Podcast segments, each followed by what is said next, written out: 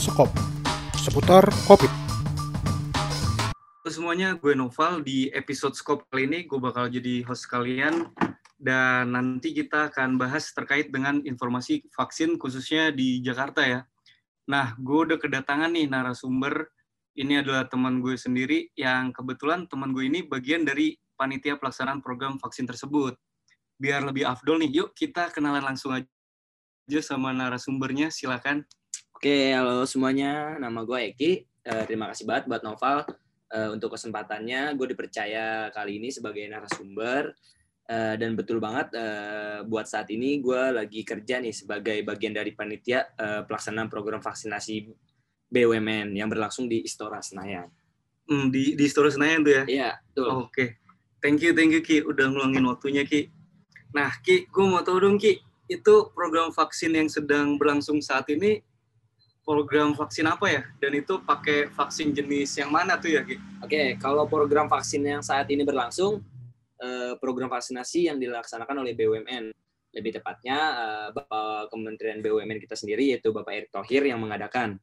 Eh, dan untuk vaksin yang digunakan itu masih menggunakan vaksin Sinovac, hmm. baik dari vaksin pertama ataupun nanti untuk vaksin kedua. Hmm, jadi ini program BUMN pakai vaksin Sinovac. Sinovac. Oke. Nah, Ki, kita kan tadi udah dengar tuh ini program uh, dari BUMN. Ya. Apakah ini untuk umum juga kah atau khusus pegawai BUMN? Nah, uh, kalau untuk program yang dilaksanakan oleh BUMN uh, sebenarnya uh, umum. Uh, um dalam kata lain umum ini adalah dikhususkan kepada lansia. Hmm. Jadi nggak perlu dia dari BUMN ataupun bukan orang biasa pun uh, bisa mendaftarkannya. Hmm. Bisa datang langsung tapi lansia. Lansia 59 okay. tahun ke atas. Minimal 59 tahun. 90 tahun. Oke. Okay. Nah, untuk umur umuran sekitar lah anak-anak kuliah umur 20 ke atas ya. Dari lu sendiri ada info nggak tuh terkait vaksin untuk program selanjutnya? Kalau untuk yang seumuran kita ya yang muda-muda ya. Hmm. Yang muda-muda itu nanti akan di, mendapatkan informasi lebih lanjut dari pemerintah. Hmm. Lebih tepatnya pemerintah yang akan uh, memprogramkan ini. Tapi tidak menutup kemungkinan nih kalau dari BUMN sendiri akan melanjutkan programnya untuk yang eh, 20 tahun ke atas ataupun yang di usia muda. Oh berarti ada rencana Ada rencana, ya? tidak oh, menutup okay. kemungkinan. Oke. Okay. Oh gitu Ki. Oh iya Ki, gue mau tahu dong Ki dari sisi lu sebagai panitia gimana sih alur pendaftarannya dan proses sampai orang itu divaksin? Oke, okay, gue akan jelaskan dari awal sampai akhir ya. Hmm. Uh, untuk alur pendaftaran sendiri, uh, kita sebenarnya membuka Google Form itu melalui uh, Instagram kita Sentra Vaksinasi BUMN. Nanti uh, di situ ada websitenya ataupun bisa mengunjungi langsung ke websitenya Sentra Vaksinasi BUMN. Hmm. Nanti diarahkan ke Google Form. Nah, hmm. di situ uh, si calon penerima vaksin ini uh, akan mengisi NIK, nomor telepon dan nama lengkap. Hmm. Sebenarnya itu digunakan untuk uh, mempercepat di proses registrasi aja sih sebenarnya. Oke. Okay. Ya, jadi nanti uh, saat mereka mengisi Google Form, Google Form, hmm. mereka akan datang dan menunjukkan bukti pendaftarannya. Hmm. Ya.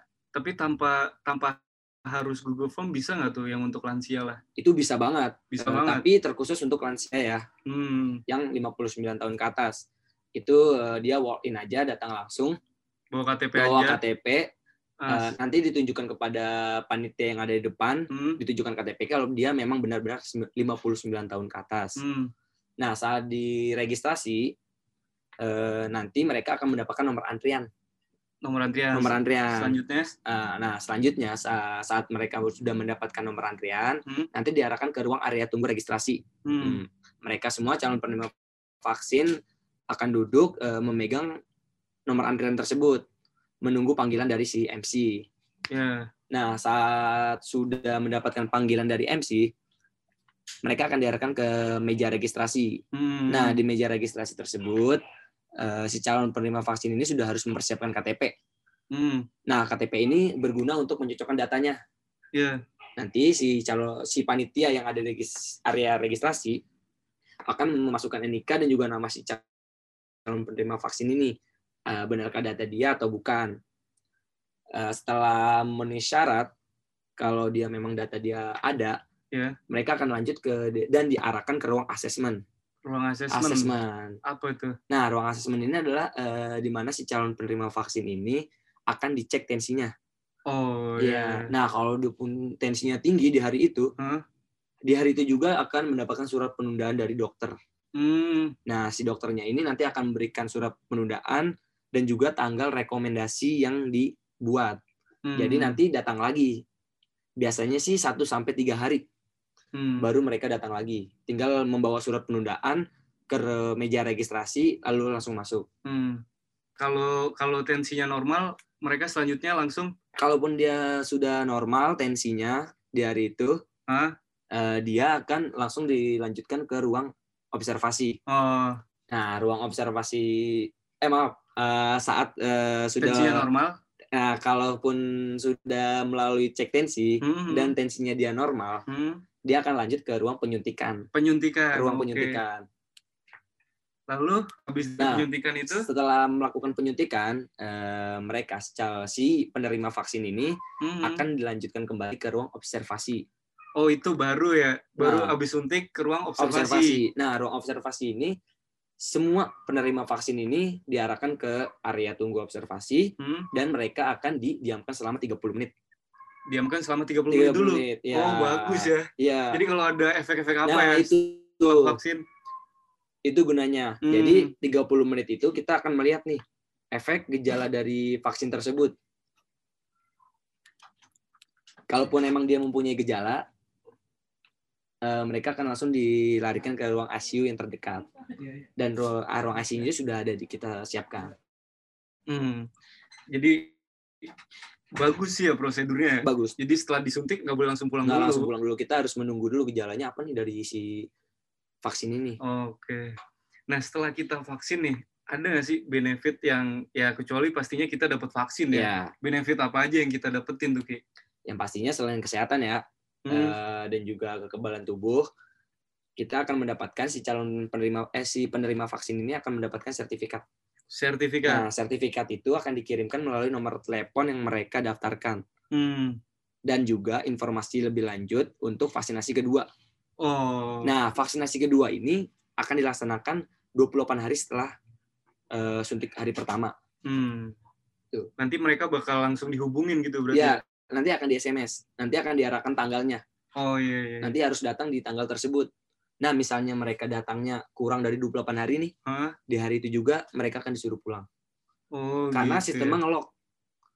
Oh iya. Eh, iya, iya. Karena di registrasi tersebut kita sudah mem- memakai sistem semuanya memakai sistem. Hmm, Jadi, jadi, tergantung sistemnya. oh iya, jadi sangat inilah terprosedur sama Iya, sistemasi lah ya. Nah, untuk kalian semua yang ngedengerin ini nih bisa menyampaikan informasi ini untuk keluarga, orang tua atau saudara teman-teman yang umurnya uh, minimal tuh 59 59 tahun, tahun. ya Ki. Uh, tadi seperti yang kita dengar tuh bisa cuma langsung datang aja, cuma bawa KTP, KTP ngisi Formulir. formulir, dapat nomor antrian Iya. dan udah deh siap langsung divaksin. ke fase berikutnya. Dan tenang aja buat teman-teman yang uh, mau uh, saudaranya yang lansia mau vaksin tuh prosesnya juga cepat dan yang Iya. pastinya aman dan halal. Ya, seperti tagline kita lah, aman dan halal. Oke. Uh, udah sih menurut gue episode kali ini cukup sekian dan uh, buat teman-teman Scooper semua tetap semangat dan jaga jarak, pakai masker kalau keluar rumah. Akhir Betul. kata, gue Noval dan narasumber gue Gue Eki, pamit undur diri. See you on the next podcast. Bye bye guys. bye.